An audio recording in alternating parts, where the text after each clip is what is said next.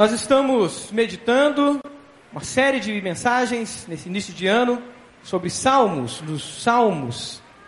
E hoje nós teremos a penúltima mensagem agora de manhã e à noite um culto especial de louvores focado nos salmos. Então vamos ver o que, que Deus pode nos ensinar, a palavra de Deus nos traz mais um pouco, meditando nessas canções, nesses louvores que estão em salmos. Os salmos, eles, como diz Calvino, eles vão além das racionalizações filosóficas e teológicas que a gente possa imaginar. Eles são viscerais, eles falam da alma, eles falam daquilo que está dentro do ser humano. Nos Salmos nós encontramos o maior ou, a mais bela descrição de quem é o ser humano e também as mais belas descrições de quem é Deus. Porque de maneira poética, os escritores de Salmo, pois os Salmos não foram escritos somente por Davi, mas durante centenas de anos coletados de salmos cultuais ou de cânticos cultuais, e nessa coletânea muitos deles são salmos de Davi, cânticos que eram efetuados no templo, cânticos que eram efetuados também durante a caminhada dos peregrinos até o templo. A partir do Salmo 120, nós encontramos, por exemplo, os cânticos de romagem ou os cânticos de peregrinação, quando alguns dos exilados, muitos salmos foram compostos no momento do exílio na Babilônia, eles caminhavam em direção a Jerusalém, em direção ao templo, e lá eles compunham espontaneamente salmos de louvor ao Senhor. Salmos são canções, são louvores. Eles ensinam, eles mostram a dor da alma, eles mostram a dor do pecado, eles exultam em alegria, eles pulam, eles saltam, eles gritam de alegria, eles choram, eles se desesperam, eles mostram a maior dor do ser humano, da opressão dos grandes sobre os menores, sobre os fracos. Nos salmos nós encontramos vida. Nós encontramos a vida no culto, quando eles estavam no templo adorando o Senhor, mas nós encontramos, encontramos também o culto na vida, pois os salmos revelam muito da vida. E eu queria que nós meditássemos nessa manhã no Salmo 84. Você pode abrir a sua Bíblia? Salmo 84. Veja se tem alguém perto de você que está sem a Bíblia, e você pode se aproximar dessa pessoa perguntar o nome dela, para nós pensarmos nesse tema, pensarmos nessa perspectiva de Salmo, do culto na vida e a vida no culto, a partir do Salmo 84.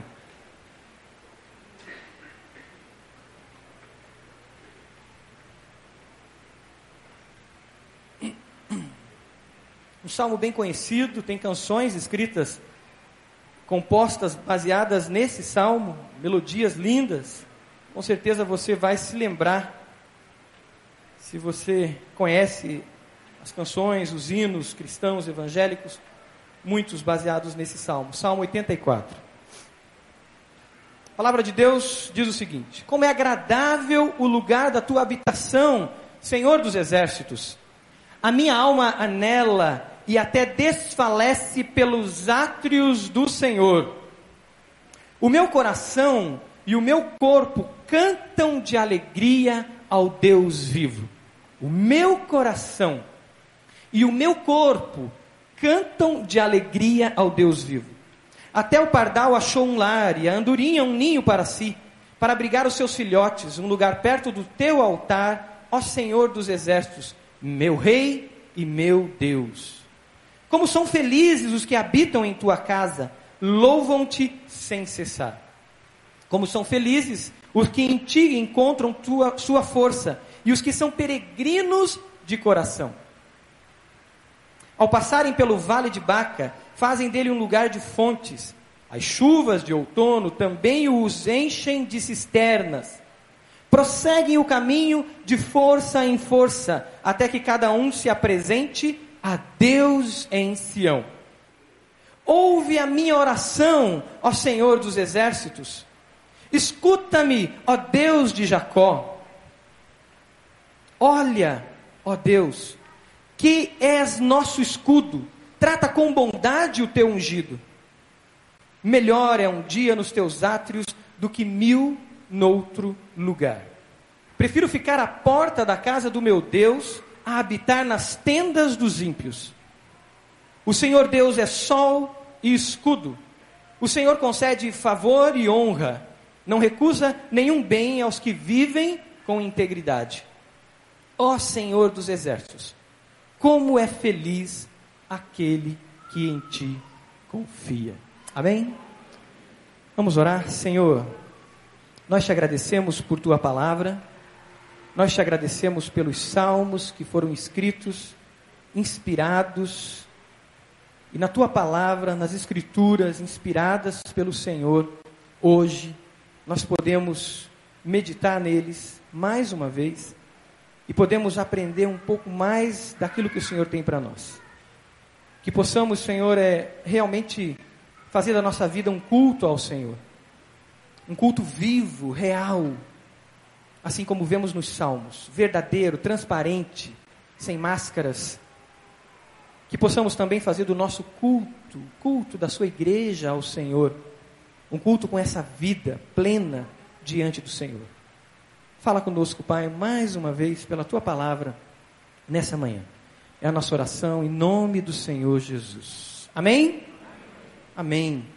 Esse salmo nos mostra que para se ter vida no culto, e culto na vida, a gente precisa ter algo muito importante que move a vida humana.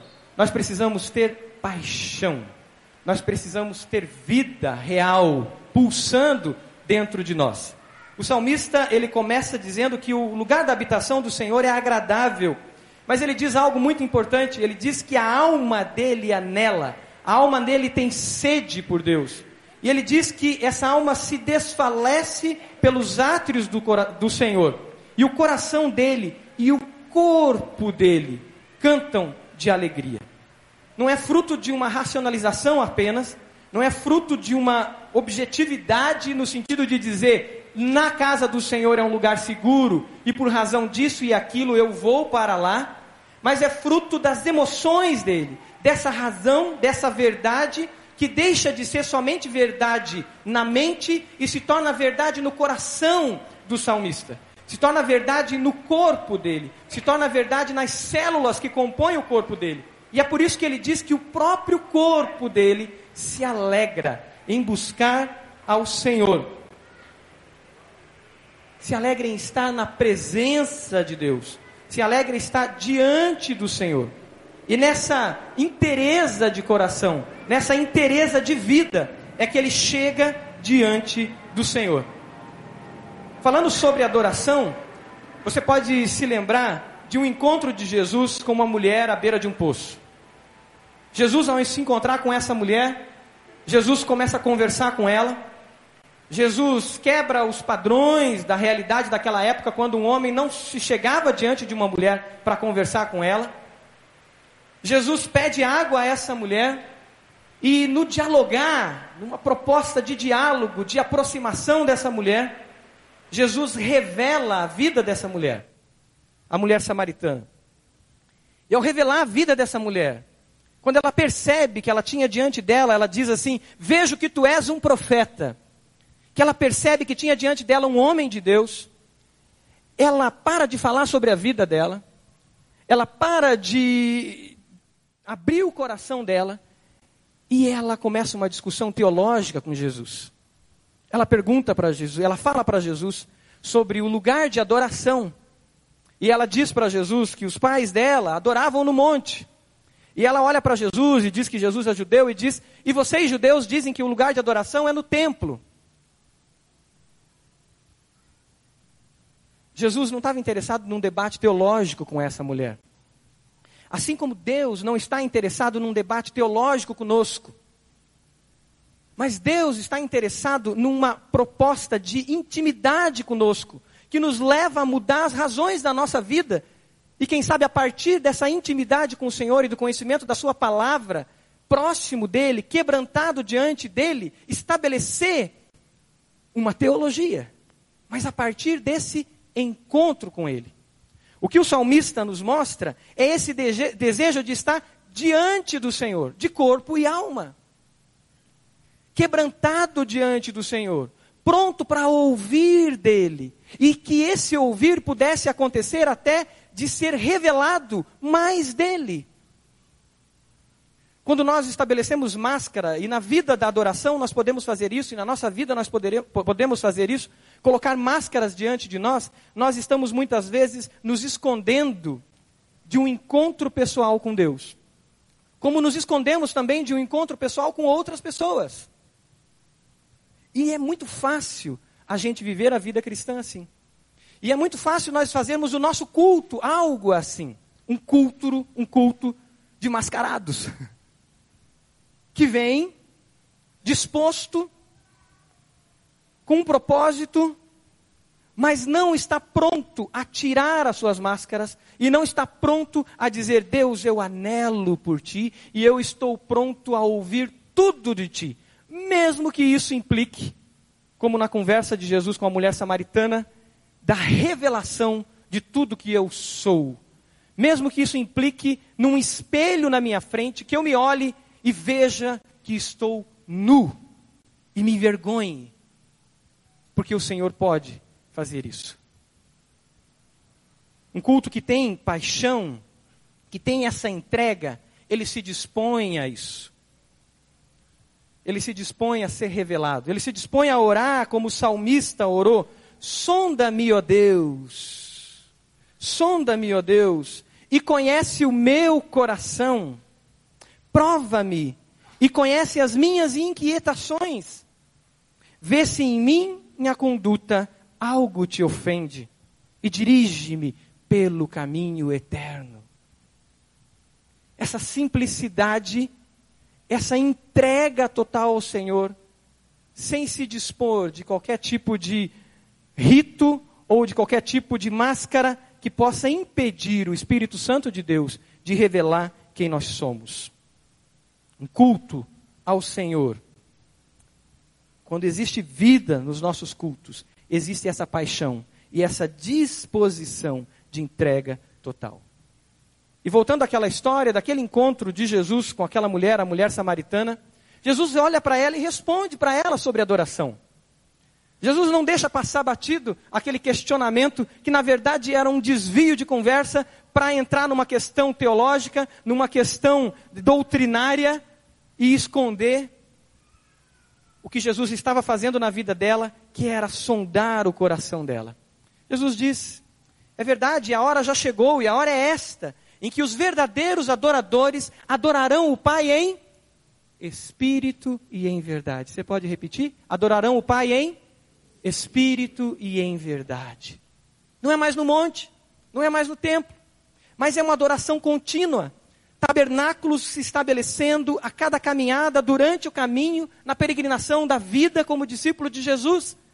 As máscaras se caindo a cada dia, diante dos meus encontros com o outro, diante dos meus encontros com a vida, mas principalmente no encontro diário meu de adoração com o Senhor, diante do Senhor.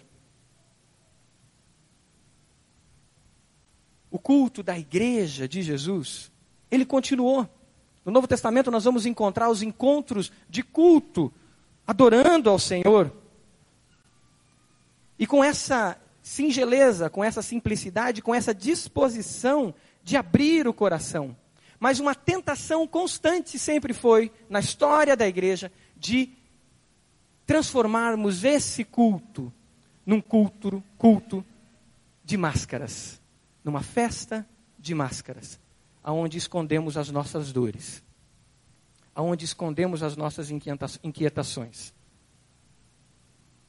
Existe paixão quando você se reúne para cultuar o Senhor? Existe verdade, adoradores que adoram em espírito e em verdade? Existe transparência? Existe esse, esse estado de espírito dos salmistas de rasgar o seu coração diante do Senhor?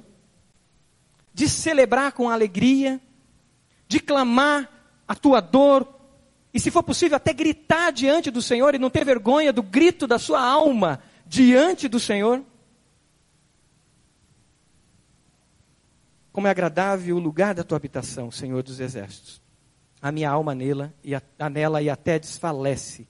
meu coração e meu corpo cantam de alegria. Mas ainda aprendemos por esse salmo que para ter a vida no culto e o culto na vida, é preciso fazer do culto ao Senhor também um lugar de abrigo, um lar. As sensações de que existe num lar. O versículo seguinte, ele diz que a, o, o salmista observa que até o pardal achou um lar e a andorinha um ninho para si. Ele observa que nesse animal, nesse pássaro, que vive à mercê da vida, ele encontrou um espaço de abrigo e de, de, cuidado. Porque esse animal não está à mercê da vida, pois Deus cuida dos pardais. Deus cuida das flores do campo. Deus cuida da natureza. E Jesus mesmo nos ensinou isso: olhai os lírios do campo e vejam como eles crescem e florescem. Assim como eu cuido deles, eu cuido de vocês. Mas existiu ali uma motivação no salmista de olhar aquele pássaro que encontrou no templo do Senhor um abrigo, encontrou um lar ali. Um lar para abrigar os seus filhotes, diz o versículo 3. Um lugar perto do teu altar, ao Senhor dos exércitos, meu rei e meu Deus. O culto precisa ter esse, essa sensação, ter esse sentimento, ter essa, essa clareza de que ali é um lugar de abrigo ao Senhor. Eu não venho ao culto porque os meus filhos estão na idade do ensino da Bíblia, e assim como eu aprendi quando eu fui criança e fui adolescente, eu aprendi muitas coisas boas, conceitos éticos e morais, então agora eu preciso levar o meu filho ao culto, porque durante o culto ele vai ter uma classe. Mas eu não vim ao culto. Eu trouxe o meu filho para a classe de escola bíblica. O meu coração não veio para o culto. Eu não tenho a consciência de que estar com a igreja de Jesus, cultuando ao Senhor, é um lugar de abrigo e de cuidado. Mais do que esse abrigo e cuidado é, objetivo, no sentido de que eu tenho uma escola bíblica de qualidade para o meu filho. Mais do que isso, eu tenho uma, um espaço de presença de Deus da manifestação da glória de Deus e da revelação de Deus condensada com os templos do Senhor que somos nós individualmente num culto ao Senhor. Um espaço aonde o Espírito Santo fala e nos revela. E aonde eu levo a minha adoração, o meu louvor junto com os meus irmãos em Cristo a Deus.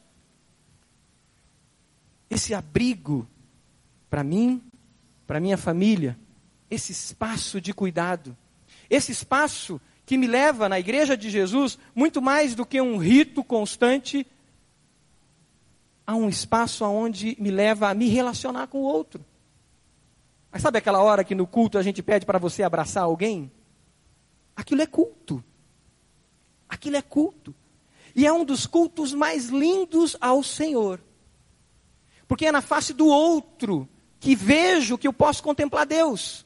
Porque se eu não amo ao meu irmão, assim diz a palavra do Senhor, se eu não amo ao meu irmão a quem vejo, como posso amar a Deus a quem eu não vejo? Porque é na face do outro que Jesus disse: assim como estive preso e você me visitou, assim como fui perseguido, é no outro. E é por isso que a igreja se faz essa dinâmica. Talvez nós tivéssemos que fazer um culto, ministro Samuel, como aconteceu no dia 31. Talvez nós tivéssemos que fazer um culto onde no centro aqui tivesse uma mesa. Porque a mesa é o símbolo na fé cristã da comunhão, aonde se parte o pão, aonde se compartilha o cálice. E nós estivéssemos numa grande arena, olhando um para o, outro, o olho do outro. Porque nós estaríamos vendo a face de Deus revelada naqueles que nós devemos amar, pois nós vemos Ele. E não um culto da nuca, que muitas vezes nós vivemos do culto da nuca, que é eu olhando para a nuca do outro. Eu não sei o nome dele, eu não sei quem ele é. E eu não quero que ele saiba meu nome. Mas um culto do olho, do olhar. Um culto do abraçar. Um culto do celebrar, um culto do dançar, um culto do pular, um culto do se ajoelhar, um culto de se quebrantar, um culto até de gritar de dor, porque eu não aguento e eu estou sozinho e eu preciso que alguém me ouça. E que a igreja de Jesus me ouça. Para que eles me amem. Como Jesus os amou. Culto, abrigo, lugar de vida. Nesse encontro que nós temos aqui aos domingos, onde toda a igreja está reunida, temos adolescentes, temos jovens, temos crianças, temos senhores maduros, anciãos que nos, são sábios, nos ajudam, nos guiam, nos lembram. Temos a igreja aqui condensada, uma porção da igreja do Senhor Jesus aqui reunida. A manifestação do Senhor é muito clara, porque onde dois ou três estiverem reunidos em meu nome, ali eu estarei. O que vocês concordarem na terra, eu concordo nos céus. O que discordarem, eu discordo. Um lugar de abrigo, onde eu posso abrir a minha alma, onde eu posso vir à frente e abrir o meu coração, onde eu posso dizer: Senhor, sonda-me, sonda-me, Senhor, vê se há em mim algum caminho mau. É esse culto que o Senhor espera de nós. Hebreus capítulo 10, 25, tem esse texto no slide. Ele dá um exemplo sobre esse culto da igreja ou esse encontro da igreja do Senhor Jesus. Hebreus 10, 25, ele diz assim: Não deixemos de reunir-nos como igreja, segundo o costume de alguns, mas encorajemo-nos uns aos outros, ainda mais quando vocês veem que se aproxima o dia. O livro de Hebreus é um livro maravilhoso. Se você não leu, você precisa ler ele fala dessa peregrinação, ele fala dessa caminhada cristã. Nós, nós saímos do Velho Egito, assim como o povo saiu do Velho Egito no Antigo Testamento, e nós agora estamos como peregrinos por esse mundo, indo em direção a um encontro com o Senhor, onde apresentaremos um grande culto a Ele e seremos templo de Deus, pois estamos sendo construídos como templos. Mas nessa caminhada nós temos lutas e muitas vezes nós queremos desistir. Mas o texto diz: encorajem uns aos outros. Não se deixe de reunir como igreja do Senhor Jesus. Nessa porção completa do Senhor, aonde estão todos, aonde a gente tem que ver as crianças cantando. E talvez, estou vendo jovens aqui, alguém pode dizer assim, ou um adolescente que está aqui pode dizer, mas o que, que eu tenho a ver com essas crianças? Você tem tudo a ver com essas crianças. Tudo. Pois eles são seus irmãos em Cristo. E eles são igreja do Senhor. E de repente você vai ver adolescentes dançando break aqui na frente, em louvor ao Senhor, com muita reverência e muito temor e tremor ao Senhor. E de repente você, senhor e senhora, vai dizer: Mas o que, que eu tenho a ver com esse adolescente que dança break, mas dança break com temor e tremor diante de Deus? E você vai perceber que ele é igreja, ele é irmão seu em Cristo Jesus, e ele louva efusivamente diante do Senhor e adora o Senhor. Encorajemos-nos uns aos outros e não nos deixemos de reunir como igreja. Efésios capítulo 5 fala um pouco mais desse culto da igreja do Senhor. E lá diz assim: quando vocês se reúnem, vocês estão falando entre vós salmos, vocês estão falando hinos e cânticos espirituais. Você lembra de algum salmo, pelo menos dois versículos de cor? Você poderia falar um, com a sua voz, na força sua, ao Senhor agora? Levantar e falar? Quem lembra? Um salmo.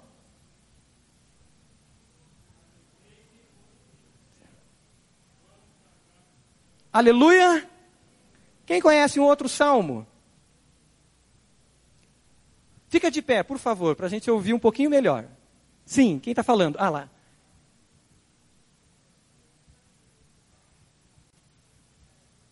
lançando os seus cuidados, que tem cuidado de ti, tem cuidado de nós. O Senhor é meu pastor e nada me faltará. Qual outro salmo você lembra? Aleluia! Aquele que habita no esconderijo do Altíssimo, a sombra do Onipotente descansará. Era isso que acontecia no culto da igreja. Sabe aquele momento que a gente está louvando a Deus, adorando, e a gente deixa a banda, e a gente deixa a igreja adorar a Deus? Aquele momento é o momento de você pular de alegria e dizer: Aquele que habita no esconderijo do Altíssimo, a sombra do Onipotente descansará. Livre. O Espírito Santo te conduzindo. Era assim que eles cultuavam ao Senhor. E ele diz assim: vocês também se encontram com salmos, com hinos e cânticos espirituais, cantando e salmodiando ao Senhor no vosso coração, sempre dando graças a Deus. É o nosso lar.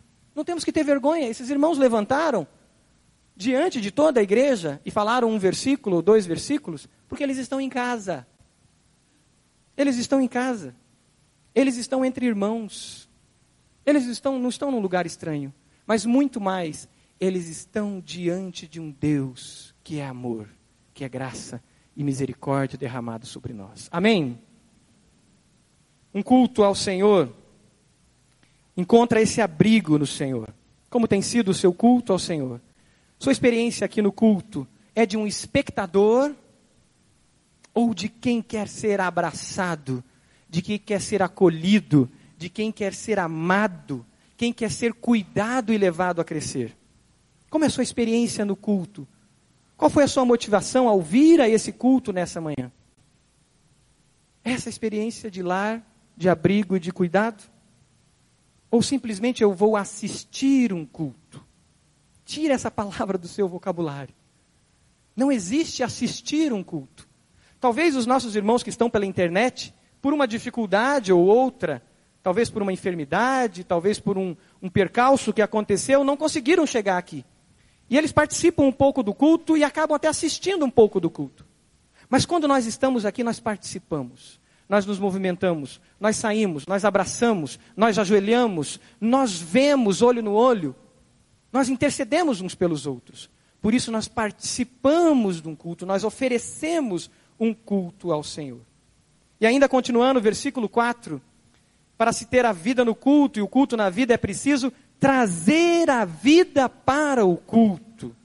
Trazer isso que começamos no texto a falar para dentro do culto.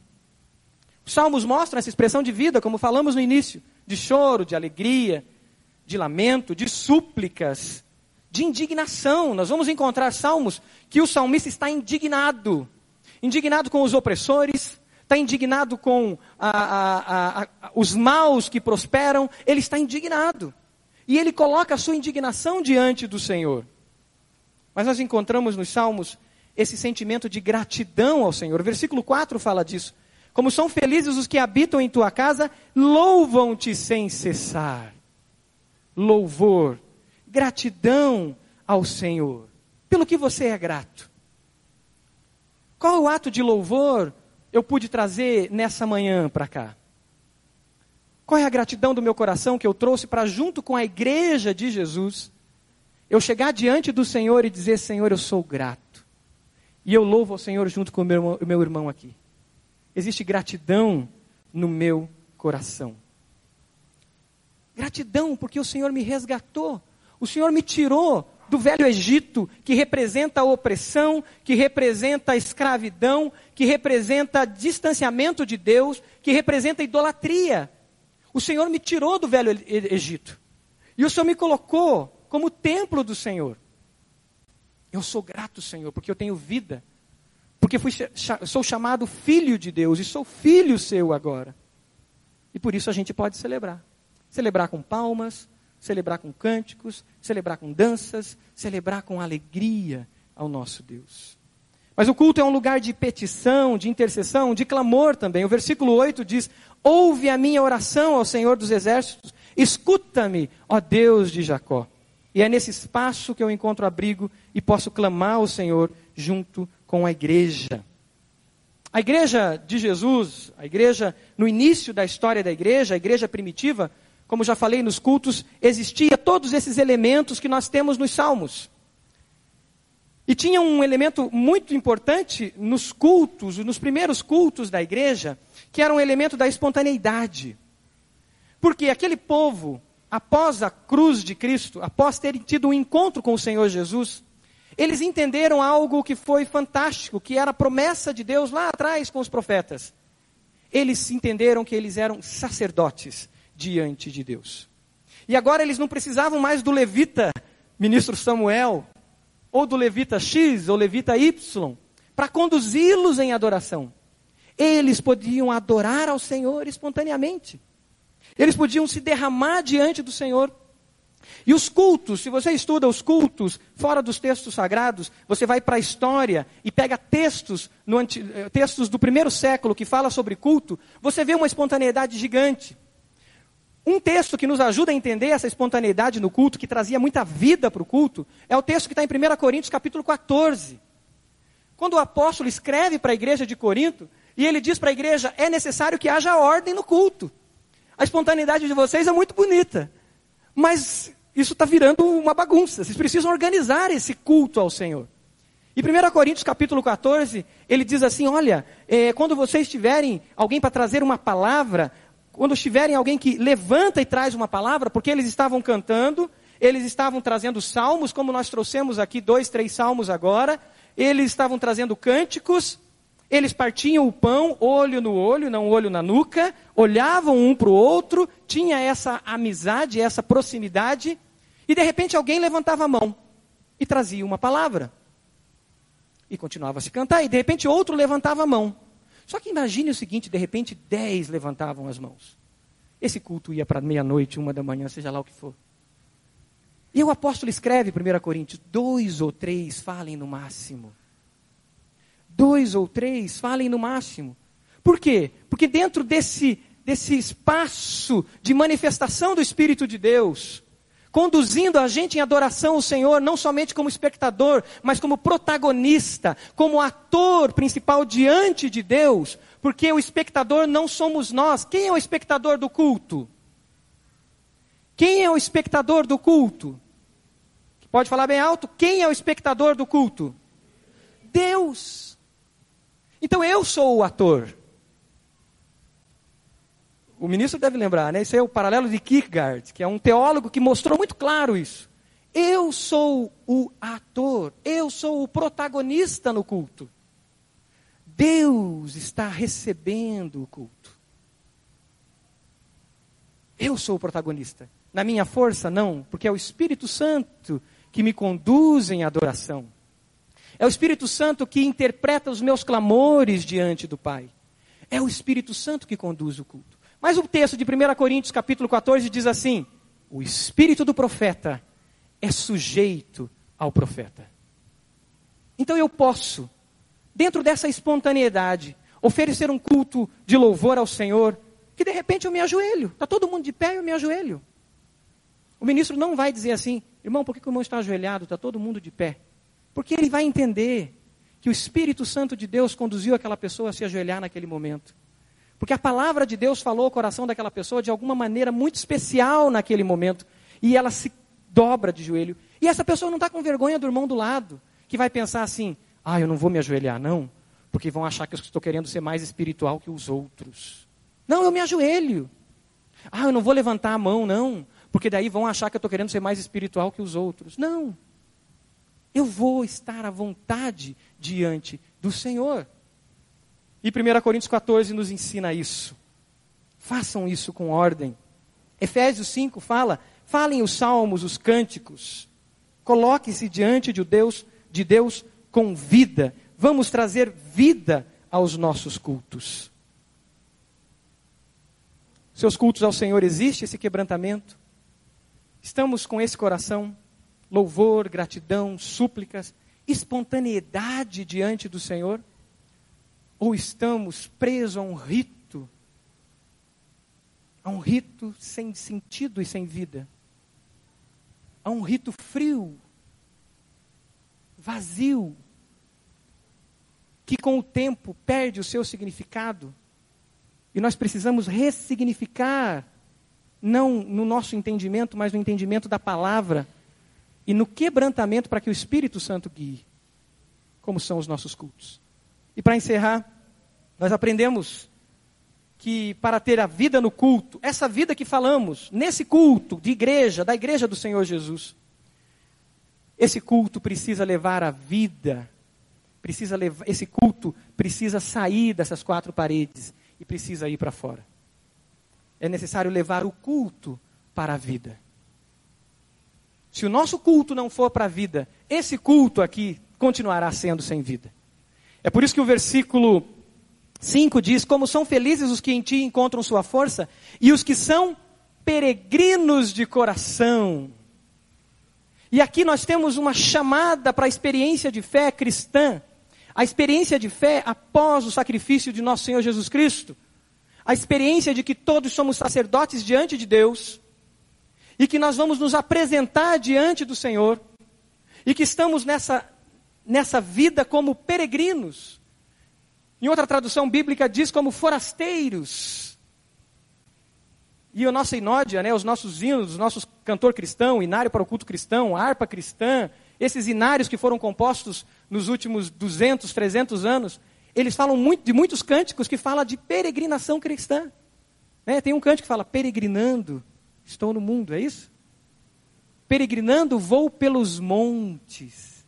Os poetas do século passado entenderam isso, biblicamente esse sentido, escreveram muitos cânticos, muitos salmos, muitas poesias falando dessa peregrinação, dessa jornada, porque aqui não é o nosso lar. Não é aqui. Sinto muito se essa casa que você comprou é o teu espaço de realização. Não é o seu lar ali. Eu lembro de algo que meu pai falava quando eu era criança, que hoje, às vezes, eu repito brincando para algumas pessoas. Ele dizia assim: Vamos para o nosso lar provisório. E aí eu fui crescendo e uma hora eu perguntei, pai, por que, que o lar é provisório? E ele um dia aproveitou essa, essa frase, né, esse chavão que ele repetia tanto para me explicar. Que o meu lar, o nosso lar, era nos céus. Não era aqui. Então aquela casa que nós tínhamos recém-adquiridos ali na Vila Lindóia, depois nós fomos morar lá no sítio cercado, depois fomos lá para o Moçunguê, aquela casa era provisória. O teu emprego é provisório, o teu lar é provisório, o seu curso, tudo que você faz é provisório, porque você é peregrino. Somos peregrinos. E vamos pelos montes, sim, em direção a Jerusalém celestial. E agora, na caminhada cristã, nós nos identificamos com aqueles peregrinos que saíram do exílio da Babilônia e vão a Jerusalém para adorar a Deus. E no caminho eles são oprimidos, no caminho eles são ridicularizados, no caminho eles recebem todo tipo de opressão. No caminho em direção a Jerusalém, que era o porto seguro, aonde estava o templo do Senhor, eles, eles veem um mundo sem Deus.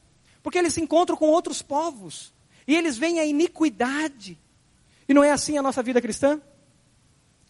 Quando no caminho, lá na empresa, a gente vê a iniquidade, a gente vê a corrupção, a gente vê o nosso companheiro corrompendo e sendo corrompido, a gente vê é, aquelas jovens, aquele jovem que chegou na segunda-feira todo feliz da vida, porque naquele final de semana ele pegou três, pegou quatro. A gente vê o nosso patrão, a gente vê o nosso funcionário, a gente vê a corrupção e o pecado num caminho de peregrinação, e naquele momento você tem que olhar e dizer: sou peregrino nesse mundo. Senhor, me ajuda a levar salvação e a levar vida. Pois o peregrino, e aqui o salmista faz uma ponte profética com o Novo Testamento, é o peregrino que é peregrino de coração oferecemos o nosso culto ao Senhor como peregrinos nessa jornada, que não se faz só aqui. Eu lembro em 95, quando assisti, participei de um culto, assisti não, participei de um culto com o pastor Roberto pregando, a primeira vez que eu vi o pastor Roberto pregar. E eu lembro de uma frase dele que me marcou. Isso foi em 95. Eu era membro da Igreja Batista Moriá.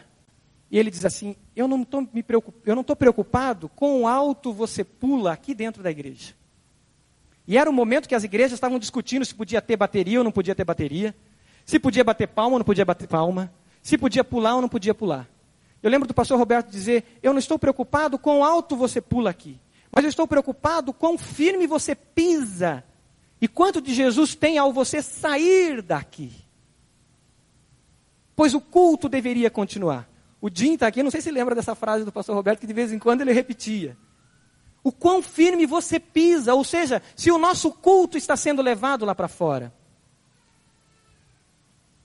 Na experiência de Moisés no Sinai, quando Moisés vai ao monte para pegar as leis e Deus dá todo, todo o prosseguimento ético, ensino ético de como aquele povo deveria con, é, é, conviver e viver, após aquele capítulo onde fala da experiência do Sinai, no mesmo capítulo, nós vamos encontrar como deveria ser feito o culto. E ali a gente encontra uma relação íntima entre o culto coletivo com o culto individual quando eu saio na caminhada. Nenhum está separado do outro. Os dois caminham juntos. Os dois andam junto. A ética existe na estética do culto aqui. E essa estética aqui se mostra na minha ética lá fora. Como eu vivo, como eu ando, como eu cumprimento as pessoas quando chego na empresa. Como eu me relaciono com elas diante dos desafios que ela tem. 1 Pedro 1,17 diz assim: Uma vez que vocês chamam pai aquele que julga imparcialmente as obras de cada um, porte-se com temor durante a peregrinação terrena de vocês. Tem um filme chamado O Peregrino, e um livro também, né? na verdade o filme nasceu de um livro chamado O Peregrino. Se você não leu, leia esse livro, é um clássico, acho que foi escrito no século XVIII ou XIX, se eu não me engano, muito antigo, chama-se O Peregrino. Procure na internet, você vai ver, falando dessa caminhada cristã, dessa jornada cristã. O meu coração é um coração de peregrino? O seu coração é esse coração de peregrino? Aonde está o seu tesouro? Está no lar do Senhor, no lar celestial onde o Pai habita, e na presença do Pai enquanto você o cultua e o adora? Ou o seu tesouro está aqui? O meu tesouro está aqui. Onde está o meu tesouro, disse Jesus, ali está o meu coração. O nosso grande desafio, irmãos e irmãs, é fazer um altar ao Senhor em todos os lugares que passamos, em todos os lugares que andamos, mesmo em lutas, porque vamos ser oprimidos. O salmista diz no versículo 6: Ao passarem pelo vale de Baca, o vale árido, o vale difícil, aqueles que são peregrinos de coração, aqueles que fazem um tabernáculo ao Senhor aonde estão, não somente lá no culto do domingo, mas aqueles que são esses peregrinos de coração, fazem dele um lugar de fontes. E as chuvas de outono também o enchem de cisternas. E o versículo 9: Olha, ó Deus, que é nosso escudo, escudo, trata com bondade o teu ungido. O Senhor vem ao nosso encontro, porque levamos o Senhor conosco. Pois existe um altar em todos os lugares que vamos. Transformamos a dor também, a própria dor, em um culto ao Senhor. O que, que você precisa nessa manhã? Qual é a sua dor que nessa manhã precisa ser colocado diante de Deus e, e dizer: Deus, transforma a minha dor num culto a Ti, de honra e glória a Ti, de glorificação do nome de Jesus acima de tudo. E que essa dor, como semente, caia em terra fértil e frutifique e traga muitos frutos. O que é necessário você colocar diante do Senhor? Hoje, no culto da igreja do Senhor Jesus, juntamente com a igreja do Senhor Jesus. E colocando isso diante de Deus, você vai poder perseverar. Versículo 7 diz: prosseguem o caminho, o caminho do peregrino, de força em força, até que cada um se apresente a Deus em Sião perseverança. Persevere. Não olhe para trás. O pecado vem e bate a porta. Não olhe para o velho Egito. Lembre-se, no Egito você era escravo. Lembre-se, no Egito você era oprimido. E você já se esqueceu disso. E faz como o povo no deserto que tem saudades de comer cebolas no Egito, só porque por enquanto você está comendo maná, que é algo, um vegetal que vem e cai do céu. E por isso você vai perder o alvo que é Jesus na sua vida. De força em força, caminham, perseveram em direção ao alvo. É por isso que em Hebreus diz, Hebreus capítulo 12, se eu não me engano, diz: Deixando tudo que é peso, embaraço e pecado, eu prossigo para o alvo que é Jesus. E eu vou peregrinando pelos montes, prosseguindo para o alvo que é Jesus. Você pode fechar os seus olhos? Qual é a dor que você tem que colocar diante do Senhor? O que angustia a tua alma? Eu só mudo a história se tenho a história mudada dentro de mim. E nessa manhã o Senhor quer mudar a sua história, se você permitir que o Senhor mude a história dentro de você, dentro do seu coração. Esse terreno árido precisa ser encharcado por um coração de um adorador. Esse terreno árido e difícil precisa ser encharcado por um coração de alguém que é grato ao Senhor mesmo em meio à dor.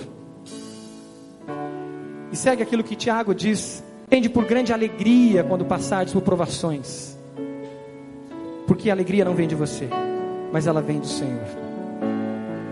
Melhor é um dia nos teus átrios, Senhor.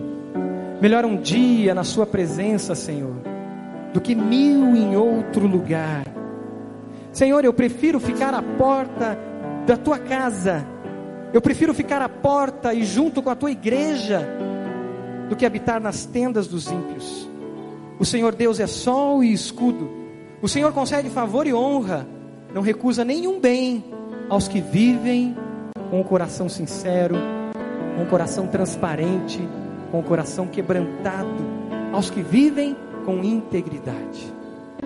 Enquanto você ora ao Senhor de olhos fechados, enquanto a igreja adora o Senhor, espontaneamente louva o Senhor aí onde você está, intercede por vidas.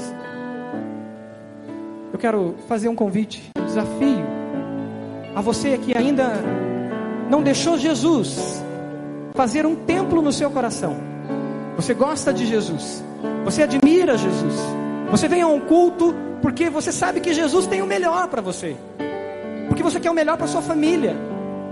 Mas ainda você não deixou Jesus reinar totalmente no seu coração, fazendo de você, do teu corpo, da sua mente, um templo, uma casa, uma morada para o Senhor Jesus. E essa manhã é uma manhã de transformação. E o meu convite para você é que você levante uma das suas mãos e diga: Jesus, faça morada em mim e faça de mim um templo ao Senhor, pois eu quero ser um culto ao Senhor. Você entende que você precisa dessa entrega total ao Senhor Jesus? Amém. Esse jovem, esse senhor aqui à frente que levantou a mão, levante mais uma vez. Amém. Deus abençoe. Tem mais alguém? Levante uma das suas mãos. Você entende que você precisa de uma entrega total ao Senhor. Precisa fazer da sua vida um culto. Aqui à minha esquerda, Deus abençoe. Ali, um jovem senhor aqui à minha esquerda. Deus abençoe. Que Jesus reine e sua vida seja um templo ao Senhor. Um culto ao Senhor. Quem mais? Levante das suas mãos. Amém, amém. Aquele jovem senhor ali, aquela jovem senhora, Deus abençoe em nome do Senhor Jesus. Que o Espírito Santo cele o seu coração e que a sua vida seja esse culto ao Senhor. Lá atrás, Deus abençoe em nome do Senhor Jesus, aquele Senhor. Deus abençoe. Tem mais alguém que precisa retornar? Amém, amém. Deus abençoe essa jovem senhora. Deus abençoe em nome do Senhor Jesus. Tem mais alguém? Levante. Amém. Aquela senhora ali atrás. Deus abençoe.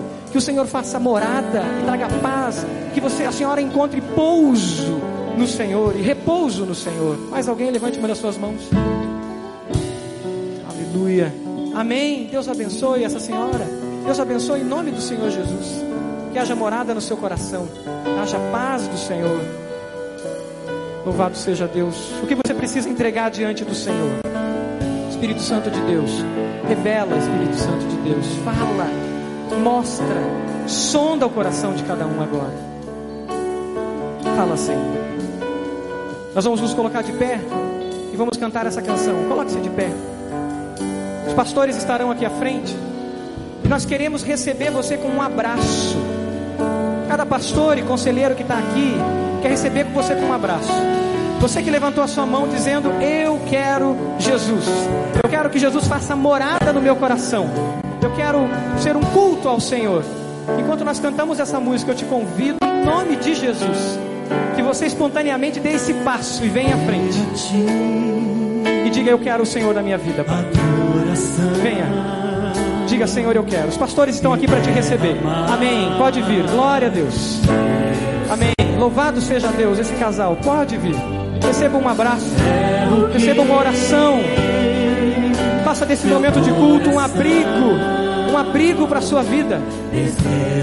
Do Senhor na sua vida. Amém. Louvado seja Deus. Levante a sua mão, venha, venha à frente. Amém. Venha, senhora, pode vir. Pode vir. Ministra Elaine, receba, por favor, Célia. Aleluia.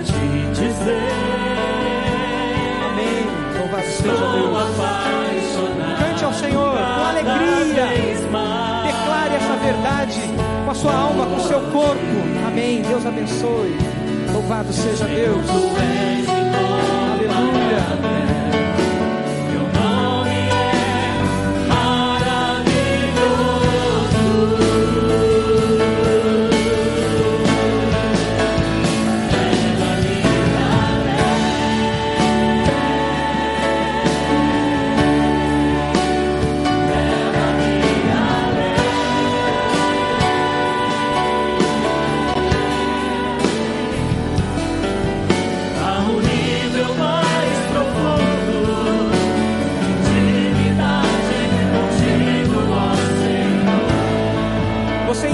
Família precisa de um abrigo, mais do que uma classe para os seus filhos, mais do que um estudo bíblico de qualidade, ele precisa de amor, e de amor de Jesus derramado através de vidas. Você entende que a tua família precisa se firmar com o corpo de Cristo, que é a igreja do Senhor Jesus, e que você não pode ser mais espectador, mas um adorador. Vem à frente. Traga a sua família à frente, traga a sua esposa. Pega na mão do seu esposo e diz: Vem comigo. Pega na mão da sua esposa e diz: Vem comigo. Nós queremos que a nossa família encontre esse abrigo ao Senhor. Venha, enquanto cantamos mais uma parte, cante ao Senhor e venha, declare isso ao Senhor. Render a ti.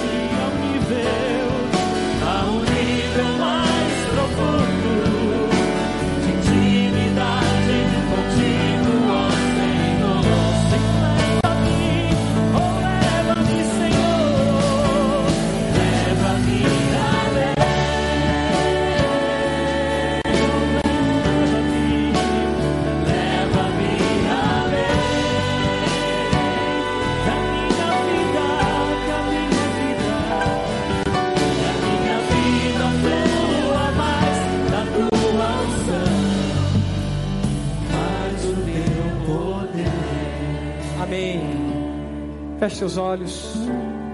Feche seus olhos, igreja Senhor. Vocês que estão aqui na frente, olhem para mim. Vocês que estão aqui na frente, enquanto a igreja está orando com os olhos fechados. Vocês tomaram uma decisão diante da igreja de Jesus. E diante da igreja do Senhor Jesus, em unidade, como Jesus orou um dia, com esses adolescentes, esses jovens, essas crianças que estão aqui, o Senhor diz que Ele está e Ele está aqui. E foi o Espírito Santo de Deus que moveu o coração de vocês para virem aqui à frente. E vocês tomaram a decisão mais importante da vida de vocês, quer dizer, a minha vida toda pertence ao Senhor. A minha família pertence ao Senhor. Nós queremos conhecer vocês melhores. Nós não queremos que o culto de vocês seja somente de vir aqui e ir embora. Nós queremos caminhar com vocês. Nós queremos estar perto de vocês. Então, ao terminar, vocês vão seguir esses irmãos. Nós queremos pegar os dados de vocês e orar com vocês. E nós queremos contactar vocês. Então não voltem para os lugares de vocês, mas venham para cá. Se você que está aí não veio à frente, corra aqui para que um desses irmãos te conheça. E podemos nos conectar como corpo, como família de Jesus. Vamos orar ao Senhor. Feche seus olhos. Deus amado, louvado seja o teu nome, Pai. exaltado seja o teu nome. Nós estamos felizes, nós estamos alegres, jubilosos, exultantes, porque o Senhor está entre nós.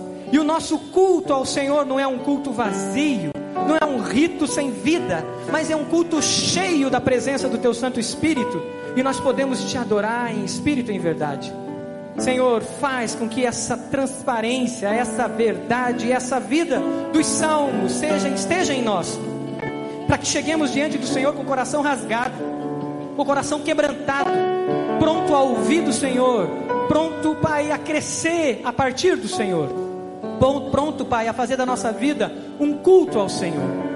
Mesmo, Pai, que nesse culto da vida, nessa peregrinação da vida, a gente encontre tanta opressão, a gente veja tanto mal e tanta maldade, a gente veja tanta mentira e tanta iniquidade, a gente veja, Pai, o fraco e o pobre sendo oprimido, a gente veja o pecado se expandindo, mas a gente possa olhar para o Senhor e dizer: Senhor, faz do meu coração uma cisterna, faz do meu coração uma fonte de águas vivas, porque o Senhor prometeu que se eu, se eu tivesse Jesus, Jesus faria de mim uma fonte de água viva, e faz essa água viva transbordar, Senhor, sobre esse mal, sobre esse tempo árido, sobre esse deserto que existe, Pai.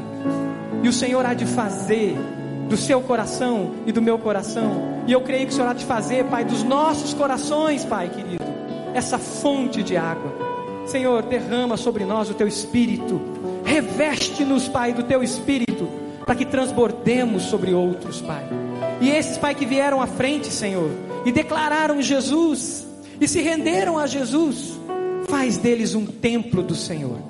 Que cada célula desse corpo, que cada parte desse corpo Seja, Pai, parte desse grande templo do Senhor. E dê sabedoria a eles para cuidar desse templo chamado corpo, chamado morada, morada do Teu Santo Espírito, casa de Deus. E que eles possam viver, Pai, como esse tabernáculo que vai por muitos lugares e levam vida. Aqueles que estão vivendo em dores, Pai, aqueles que estão sofrendo, Pai, num momento da sua vida, traz cura, traz libertação, traz avivamento, traz renovação, Senhor. E que eles experimentem, Senhor, o transbordar da tua graça sobre a vida deles, Pai. Porque nós estamos aqui porque te amamos e porque o Senhor nos amou primeiro, Pai. Recebe o nosso culto nessa manhã, recebe a nossa adoração nessa manhã. É a oração que fazemos em nome de Jesus. E a igreja diz: Amém e Amém. Pode se assentar, a igreja. Deus seja louvado. Amém.